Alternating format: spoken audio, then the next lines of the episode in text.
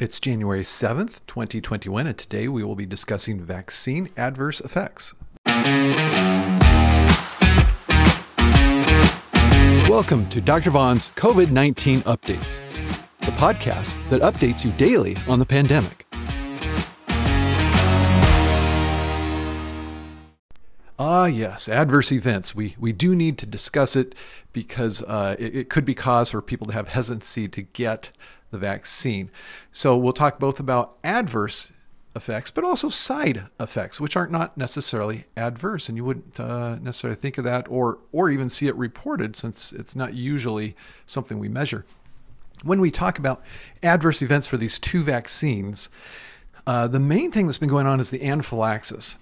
And there was a report that came out on the CDC's MMWR yesterday just specific to the Pfizer vaccine, documenting how many doses had been given and how many episodes of anaphylaxis or anaphylactoid reactions had occurred.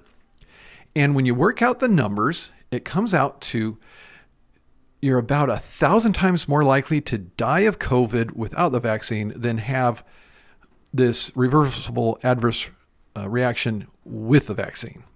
A thousand more times likely to die than to have a reversible reaction if you got the vaccine. So, huge argument in favor. And I've said things similar to this before. And then we also need to talk about something in the news uh, because there is the question of did the virus or did the vaccine do it? And that's the doctor in Florida, the OBGYN doctor in Florida, who died about. Th- I believe his symptoms started about three days after he got his vaccine, started having um, some signs of a low platelet count, and then later had a hemorrhage, brain hemorrhage that he died from which is being investigated by uh, both authorities in Miami Dade, but also the CDC and state of Florida are involved in the investigation to uh, answer this question of did the vaccine do it to him? If it did, now that we've had about 5,000, I'm sorry, 5 million doses of vaccine given, this would have been a 1 in 5 million death if it was from the vaccine. And, and we have no reason to think it was other than the timing. Timing is all it has going for it. Uh, there is no proposed mechanism that I've seen for it. Well, let's see. Over this last week, how many people would you expect to die out of 5 million? Because 5 million people got a dose of the vaccine. Well, it turns out that you would have expected over 800 people out of 5 million to die in a given week in the United States. But yet, this is the only death after somebody got the vaccine that's been reported. It, it gives you the impression that you're 800 times less likely to die of anything with the vaccine immediately after you get. Now, I'm not saying that's the case, but just to bring out the numbers and to give you perspective that even if this was a reaction to the vaccine, which nothing says that it was, it still shows the vaccine to be safer than not getting the vaccine, even in the absence of COVID.